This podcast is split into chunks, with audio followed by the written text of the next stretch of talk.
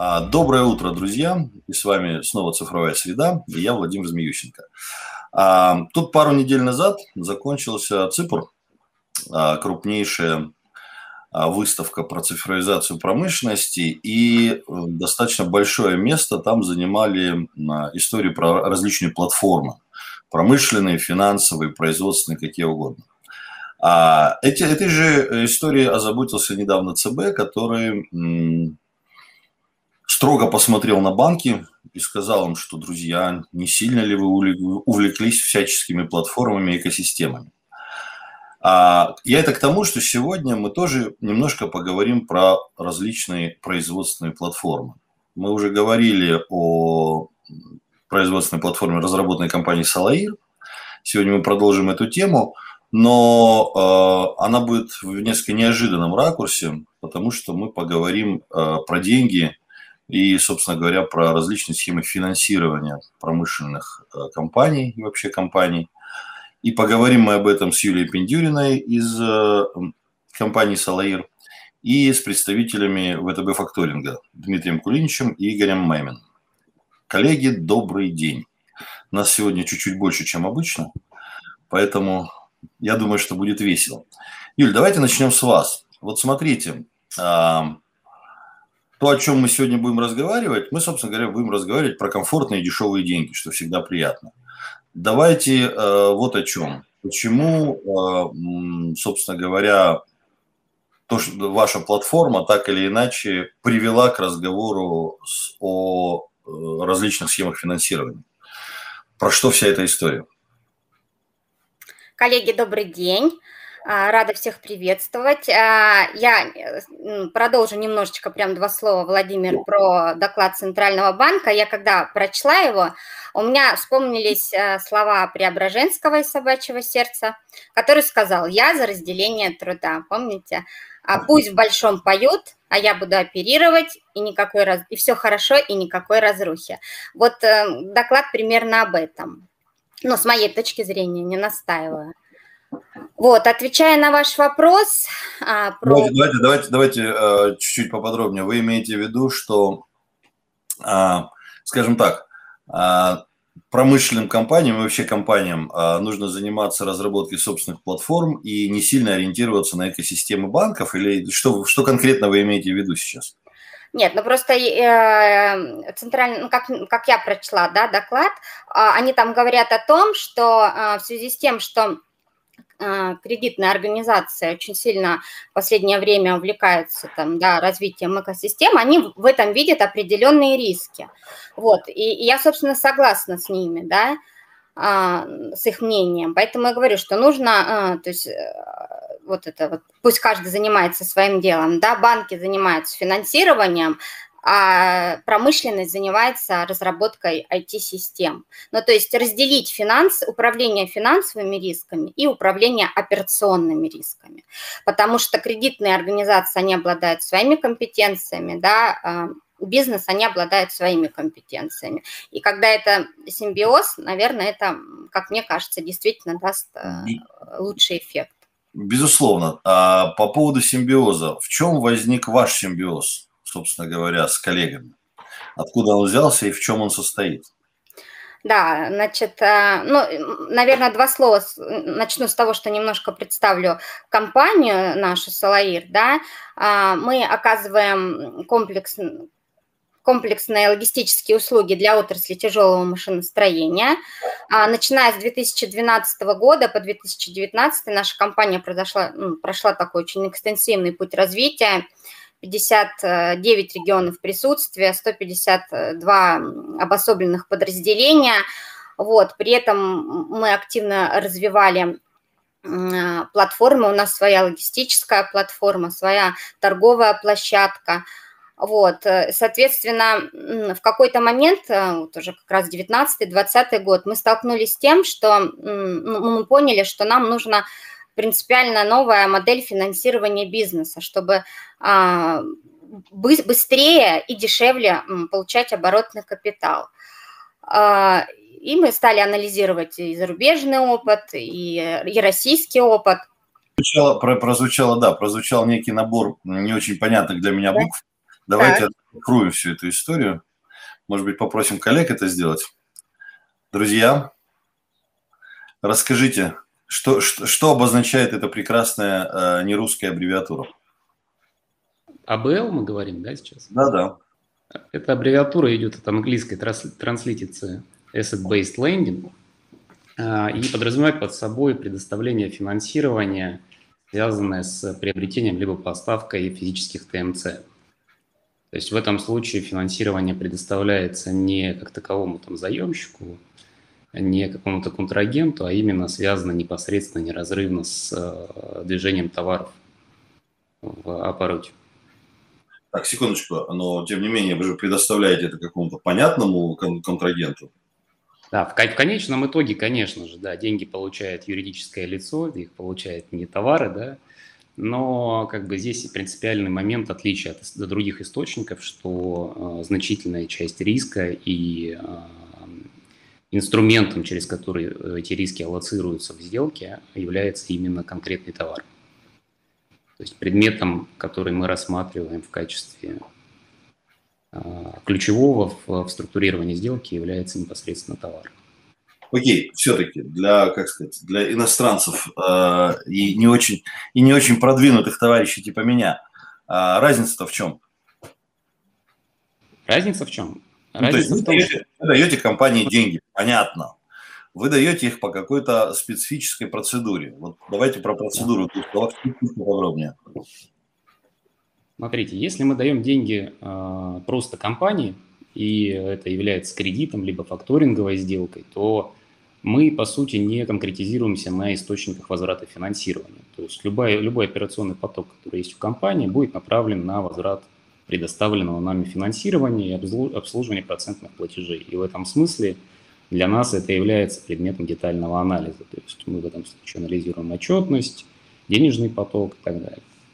Когда мы а, структурируем сделку, связанную с товаром, а, мы имеем возможность а, смотреть на бизнес компании по-другому. То есть не просто как на черный ящик, да, у которого есть отчетность, а заглянуть внутрь, посмотреть, что с этим товаром физически происходит.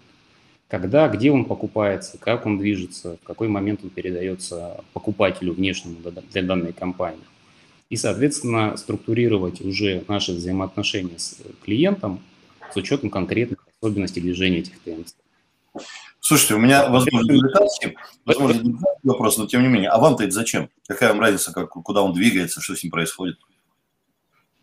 А, для нас это э, инструмент снижения риска. То есть если просто так дать э, денег торговой компании, не понимая, а, какими товарами она оперирует, и кто является конечным, в конечном счете покупателем этих товаров, производителем этих товаров, то а, возникает очень много неизвестных для нас параметров, которые в сумме генерируют кумулятивный риск, который чаще всего становится неприемлем для кредитной организации.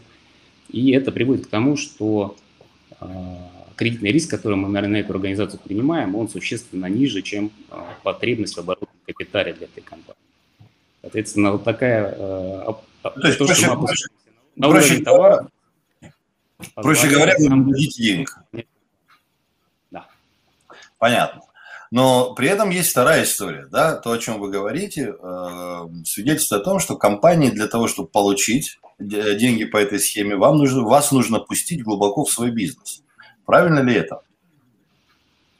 Да, это абсолютно верно. То есть понятно, что для любой компании – особенно если это какой-то крупный промышленный холдинг, а, даже поставка, то есть закупка а, сырья и материалов, это очень чувствительная часть бизнеса, потому что какое-то наруш... какое нарушение в цепочке поставок даже в отношении там, ТМЦ, которое стоит копейки, может привести к остановке, по сути, всего операционного бизнеса компании. Соответственно, в любом случае, даже для каких-то незначительных объемов таких поставок в структуре там, закупок или реализации готовой продукции достаточно чувствительная история, соответственно, необходим высокий уровень доверия а, как к финансирующему партнеру, так, в общем, и получателю финансирования со стороны там, банка либо факторинговой компании. Юр, к вам вопрос. А вот смотрите, коллеги говорят, рас, расскажите нам все про свой бизнес, мы в нем глубоко покопаемся, посмотрим э, на всех ваших контрагентов, и тогда, может быть, дадим, дадим вам денег. насколько это комфортная схема для бизнеса. Вот я бы, например, если честно, 10 раз подумал, ну, хочу ли я пускать, значит, внешнюю организацию в свой, собственно говоря, курятник. Нет, у нас таких вопросов не возникало. То есть, э, когда речь, э, ну, когда мы прорабатывали эту сделку, и э, ВТБ Факторинг озвучил нам свои условия да, для вхождения в эту сделку, а, ну, то есть менеджмент компании, в общем-то, приняли такое решение, что да, мы будем выполнять эти требования. Тут, наверное, просто нужно сказать, да, об этих требованиях. То есть а, ВТБ факторинг э, значит, поставил условие о том, что подключение ну, к непрерывному мониторингу деятельности компании. Вот, то есть они должны, мы стремимся сейчас, в принципе, к тому, чтобы 24 на 7, да, мы могли ну, э, могли э, мониторить процессы компании. Вот. В связи с этим, конечно, у нас... Вопрос, да. как физически это делается? 24 на 7 э, мониторить процессы компании, это требует ну, определенной, скажем так, определенной инфраструктуры. Как это у вас устроено? А, конечно, э, ну, надо сказать, что мы и еще у нас много работы в этом направлении, вот, но задача многоэтапная. А, первое, что мы сделали, это мы а, с применением процессного и рискоориентированного подхода провели внутренние аудиты э, процесса, входящие вот в комплексную логистическую услугу. Да, это, это планирование закупок на основании потребностей заказчика, это сама закупка, это складское хранение и э, транспортная логистика. Вот, соответственно, в каждом процессе мы а, проработали цели, ну, сформулировали, правильнее сказать, цели каждого процесса, да, ну, скажем, а, например, в процессе закупки, да, а, там какие цели, чтобы своевременная доставка, надлежащего качества по оптимальной цене, да, соответственно, каждой цели были а, разработаны так называемые ну, мы, рисковики, аудиторы мы называем это эм, индикаторы риска, да, а, метрики устанавливаются на процессе, то есть мы отслеживаем, когда а, процесс э, идет, ну, не достигает своей цели.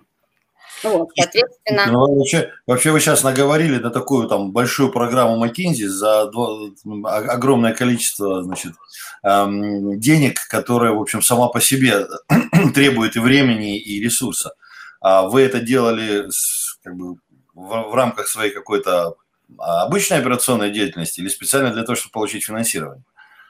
Нет, но э, это мы делаем в рамках а, обычной своей деятельности, потому что требования заказчика, это, собственно, ну, тут с одной стороны нам выдвигал требования банк, с другой стороны заказчик, да, и, соответственно, а, это такая была работа, то есть с тем, чтобы, так сказать, непрерывность деятельности нам обеспечить. Вот, поэтому не только для финансирования, чтобы в целом продолжать деятельность. Слушайте, у меня тогда еще один вполне себе дилетантский вопрос. А вообще о каких цифрах идет речь, условно говоря, вот если по-простому? А, то, о чем мы говорим сейчас, а, насколько дешевле, насколько проще, там, а, насколько, я не знаю, понятнее, то есть в цифрах можно это как-то а, выразить? Коллеги, расскажите нам, насколько это дешевле или, или понятнее? В каких-нибудь Цифра цифрах, наверное, сложно это вот сейчас озвучить нам тоже. Я, наверное, так скажу, вот то, о чем начал Дмитрий, с позиции рисков. А, безусловно, а, риск и доходность, да, это вещи всегда каким-то образом противоположны.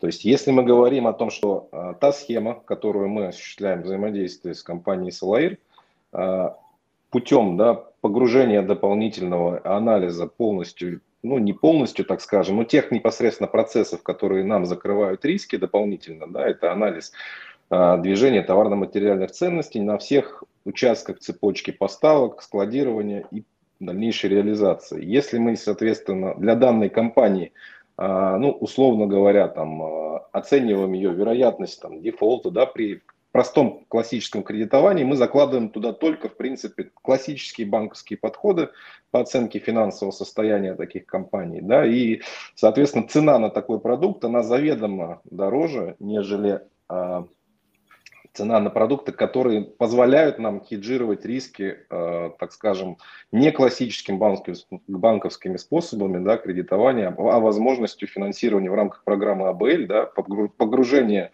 в детали да, уже непосредственно процесса компании и имея непосредственно контроля за движением ТМЦ. То есть это физически не просто э, выдать деньги и ожидать срока погашения очередного транша. А непосредственно в, в рамках данного продукта при финансировании, э, соответственно, по программе АБЛ, э, дополнительным источником, по сути, э, закрывающим риски является понимание, какой ТМЦ, да, какой ТМЦ у нас в рамках этой программы финансируется, как он двигается и на каких этапах кто является реальной стороной риска. То есть в конечном итоге мы понимаем, что конечной стороной риска может быть финальный покупатель, покупатель да, этих ТМЦ, крупные промышленные холдинги. Ну, то есть в данном случае, не говоря конкретных цифр, можно сказать, что вот именно эта программа финансирования в части закрытия рисков может позволить банкам, финансовым организациям э, управлять своей ценой да, и делать ее дешевле. Окей, вот это понятно. Слушайте, тогда еще один вопрос. А механизм вот а, как вы а, отслеживаете вот эту вот операционную 24 а, на 7 деятельность компании? Какие инструменты вы для этого применяете и насколько, скажем так, цифровой, насколько зрелой в цифровом смысле должна быть компания, чтобы вы могли, чтобы она могла вам предоставить нужное количество там, данных, скажем так? Компания Давайте я немножко начну. Да, давайте я начну, а коллеги меня дополнят. А, ну, то есть э, это не надо рассматривать как такое нечто отдельное там от бизнеса. На самом деле эти инструменты, они встроены все прямо в процессы, да. Ну вот, например, если мы говорим там о своевременности отработки заявки, там, да, поступила заявка от заказчика на, а, на ну, точнее не так, поступила заявка на транспортировку, да, встраивается метрика, что, например, в течение 48 часов эта заявка должна быть отработана. Если она не отрабатывается, то есть приходит в системе сигнал о том, что нужно обратить а, на, на, эту, на эту заявку внимание и, ну, то есть понять, почему она не отрабатывается. И так по всему а, слушайте, тогда еще вопрос. А насколько вообще, ну, рынок вы наверняка знаете довольно неплохо, насколько вообще э, российские компании э, сейчас э, готовы к такого рода сотрудничеству? Вот, э, если там посмотреть по, по секторам, да, э, торговля, я не знаю, промышленность, не знаю, производственная сфера и так далее. Но мы на самом деле видим глобальный запрос со стороны э, участников рынка на определенную прозрачность, на ускорение и упрощение всех процессов взаимодействия между собой. Э, особенно это актуально для там, факторинговых сделок, в которых фактор в любом случае встраивается, по сути, в юридические взаимоотношения э, продавца и покупателя, либо подрядчика и заказчика. Да, и, соответственно, он является третьей стороной, в сделке, которые э, вместе с собой приносят определенные риски для обеих сторон, э, ну, юридического характера прежде всего. То есть это там, они не какие-то новые эти риски, э, связанные с привлечением финансирования, они связаны в основном с правовой природой той сделки, которая финансируется. Поэтому особенно для тех контрагентов, у которых большое число поставщиков, применяющих факторинг, в общем, стало уже несколько лет назад крайне важно получить определенные IT-решения, которые позволяли бы им а, полностью контролировать процесс факторингового финансирования их поставщиков. И э, именно ну, а что, в результате... Что это, что это за IT-решения? Да, то есть эти IT-решения, они прежде всего позволяют э, свести на одной информационной площадке э, финансового агента, фактора, да, поставщика и покупателя – в рамках этой площадки а, сверить информацию по поставке, то есть в этот момент поставщик э, имеет возможность подтвердить то, что там ему покупатель готов заплатить за товар, покупатель э, имеет возможность, э, допустим, предъявить какие-то встречные требования к поставщику, допустим, неоплаченные бонусы по поставке или какие-то требования по некачественной продукции. А фактор получает денежное требование, которое в режиме реального времени сверено – поставщиком покупателем, и он уверен, что э, ту сумму, которую он заплатит поставщику за этот товар, она будет оплачена непосредственно дебитором. И в этом смысле это позволяет, Игорь там может подробнее расскажет, да, кардинально сократить объем анализа и скорость запуска там, сделки или выплаты финансирования. Э, в этом смысле, несмотря на то, что такие платформы, они прежде всего идут, ну, как бы именно инициируются с точки зрения дебиторов, да, в факторинговых сделках, но на самом деле создают э, добавленную стоимость и для поставщиков, и для факторинговых компаний. Поэтому в общем, достаточно активно подключаются э, к таким инструментам игроки. И мы видим, что за последние, там, говорю, 3-4, наверное, года ну, в несколько раз рынок подобных решений вырос, и крупнейшие федеральные сети, наверное, уже все имеют подобного рода решения. Но ну, можно, такие решения актуальны. Хорошо, а, а все-таки давайте посмотрим по отраслям. А, наверняка у вас есть еще какие-нибудь интересные кейсы, кроме Салаира, а, которые говорят о том, что а, новые вот эти вот э, схемы финансирования позволяют компаниям с более высоким уровнем цифровизации получать деньги более комфортно и дешевле, скажем так. Да, есть ряд кейсов э, на рынке, которые общем, мы считаем достаточно успешными, которые создают опять, добавленную стоимость для всех участников этого процесса. Здесь, мне кажется, это очень важно. Потому что как только одна из сторон чувствует, что ее процессы ущемляются, IT-решения перестают работать, потому что они все, как правило, требуют определенной интеграции и взаимодействия плотного всех участников. А, ну, одним из самых интересных кейсов, мы, по-моему, его даже а, публично заявляли, это была автоматизация процедуры э, финансирования одной из э, телекоммуникационных компаний, крупнейших, да, то есть один из крупнейших операторов в нашей стране. А, соответственно, мы им оказываем определенные услуги по расчетам с их поставщиками, и они у себя э, через определенное IT-решение формируют для нас автоматизированный платежный календарь, который нам передается, интегрируется в наше ПО. И мы уже, получив э, на уровне прямой интеграции такой платежный календарь, по мере наступления дат оплаты рассчитываемся с его поставщиками. То есть это такой аутсорс казначейской функции, который для самой компании на самом деле даже проще, чем проведение платежей внутри себя. То есть в этом случае они просто отдают нам на исполнение платежный календарь, и дальше уже ни о чем не беспокоятся, получают от нас отчеты, опять же, автоматизированно. В том случае, когда они делают эти платежи сами, соответственно, у них еще полностью загружено непосредственно казначейство, связанное там, с обработкой исходящих платежей. Но это если говорить про кейсы, связанные с непосредственной интеграцией, то в этом направлении сейчас тоже достаточно много запросов от наших клиентов идет.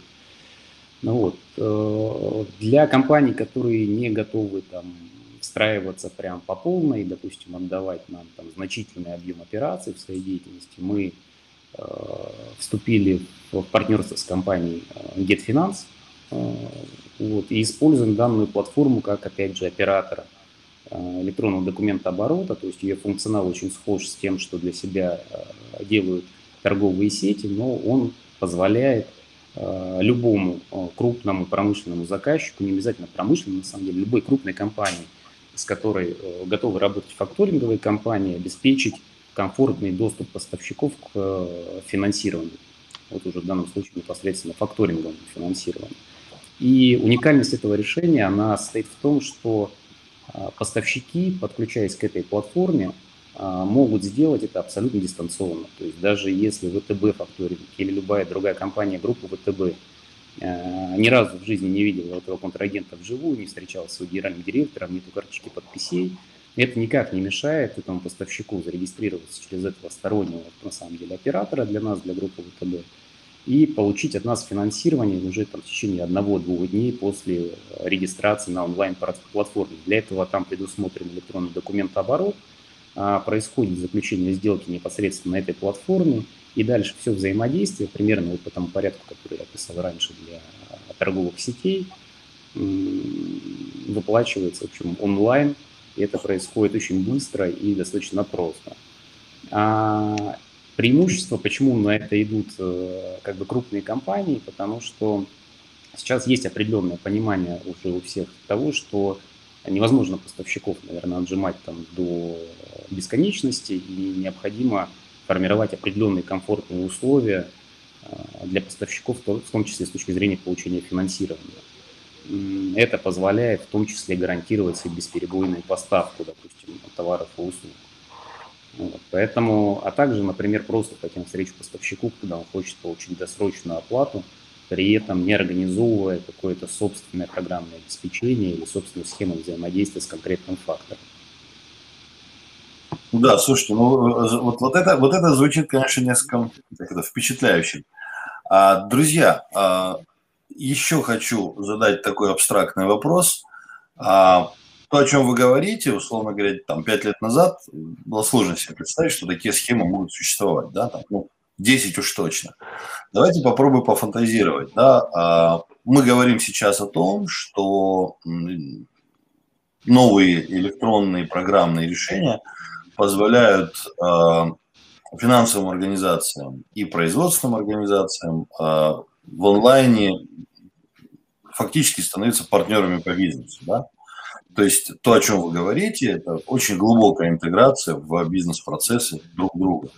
Вопрос, а, как много сейчас такого рода платформ, это первое. И второе, давайте пофантазируем, а, куда, собственно говоря, движется процесс какой, какую сверхзадачу мы можем решить там, через 2-3 года, вот, продолжая таким образом интегрировать э, взаимные усилия друг друга. Юль, расскажите нам ваше представление о прекрасном на эту тему. А, ну, уже выше я говорила, да, о том, что Э, работа по совершенствованию бизнес-процессов, она э, продолжается, да, и, ну, вот в частности, э, перед нами сейчас стоит задача, это реализация так называемого цифрового аудитора, да, который вот 24 на 7 будет позволять мониторить процессы, потому что сейчас, конечно, мы еще ну, какие-то там а, процессы не охватили. Но вот в частности, а, можно привести пример, наверное, по а, анализу тоже в режиме реального времени а, за э, справедливой стоимостью закупки. То есть э, вот сейчас мы как раз работаем над тем, чтобы создать э, такой тоже алгоритм, да, который позволял бы нам а, вот, встраиваться в процессы и вот не постфактум там выяснять, могли ли мы купить по более оптимальной цене, да, и, а ну вот прямо в режиме реального времени. То есть смысл в том, что сейчас э, перед нами стоит задача, чтобы вот э, предиктивная такая, знаете, так называемая диагностика, когда вот до того, не, пос, не после того, как инциденты случились, потому что сейчас в основном, конечно, мы э, ну, выявляем постфактум, да, начинаем анализировать, почему случилось, а, это, и корректировать а, процессы. Сейчас вот стоит задача, чтобы было в режиме реального времени, чтобы своевременно понимать, что процесс отклоняется, да, и необходимы корректировки. Слушайте, а вот по поводу платформ, а на самом деле уже давно идет дискуссия по поводу того, что их стало слишком много, и давно идет дискуссия о том, что рано или поздно возникнет ситуация, когда это все начнет, э, ну, условно говоря, схлопываться в одну, две, три. Вот на вашем рынке как это происходит? Ну, на, рын, на, рын, на тех рынках, с которыми вы работаете. Вы видите такую тенденцию? Пока, пока их становится только больше. То есть вот пока мы находимся на этапе этого роста, это, наверное, нормально. То есть сначала должно появиться в достаточной мере там, конкурентное решение, чтобы среди них был определен победитель. А, в текущий момент этих, эти платформы, они в большом числе, как я уже сказал, они идут и от крупных компаний, которые выступают дебиторами, они идут от операторов ИДО, которые владеют информационным потоком, да, который необходим для того, чтобы наполнить эти, это программное обеспечение какой-то сущностью. Они идут от факторинговых компаний. На самом деле у каждой факторинговой компании есть собственное программное обеспечение, которое в, том, в той или иной мере позволяет автоматизировать отдельные да, процессы. Может быть, не целиком, но в значительной мере. Вот, и поэтому, конечно, наверное, если там на рынке порядка там 30-40 активных факторов, то таких решений, наверное, в текущий момент, я думаю, может быть штук 50, а то и 60. Э, вот. Но мы а, видим, а насколько, что... Насколько, насколько, комфортно, насколько вам комфортно работать с разного рода такими решениями? То есть является ли это проблемой, или все-таки вам было бы проще, если бы их было там три? Да, вот в том-то и дело, что это уже является проблемой, потому что обеспечение интеграции, обслуживание каждой этой информационной системе само по себе несет определенные издержки.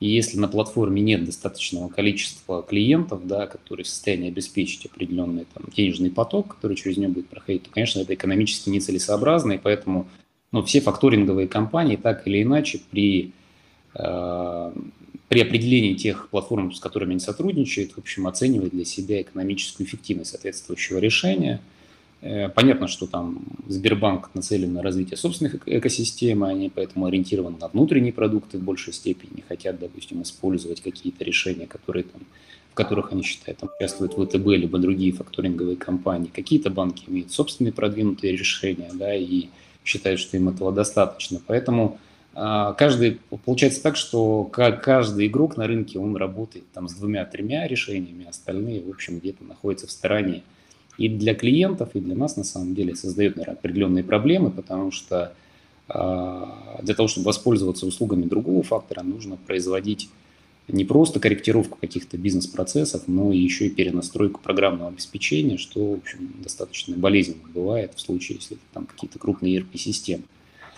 Вот, поэтому мы видим тоже, что в будущем определится, видимо, какой-то пул из нескольких э, платформ, они, наверное, будут заточены под немножечко разные решения, да, то есть э, где-то, может быть, появятся какие-то биржи э, факторинговые, где-то будут платформы именно развитые э, для дебиторов, как сетевые компании, да, и будут точно какие-то решения, как GetFinance, которые позволяют совершать разовые сделки, факторинговые именно сделки, классические сделки, но быстро и в дистанционном режиме. То есть вот за, за этими направлениями, наверное, будущее. Понятно. Ну, достаточно оптимистично. Ну что, коллеги, на, наверное, э, на этом мы начнем заканчивать. Спасибо вам большое. Было интересно. И будем надеяться, что э, с каждым годом банки будут, э, или, скажем так, и финансовые компании будут все больше ориентированы на нужды клиентов, и денег будет больше, и они будут дешевле. Спасибо вам большое. Всего хорошего. Было интересно.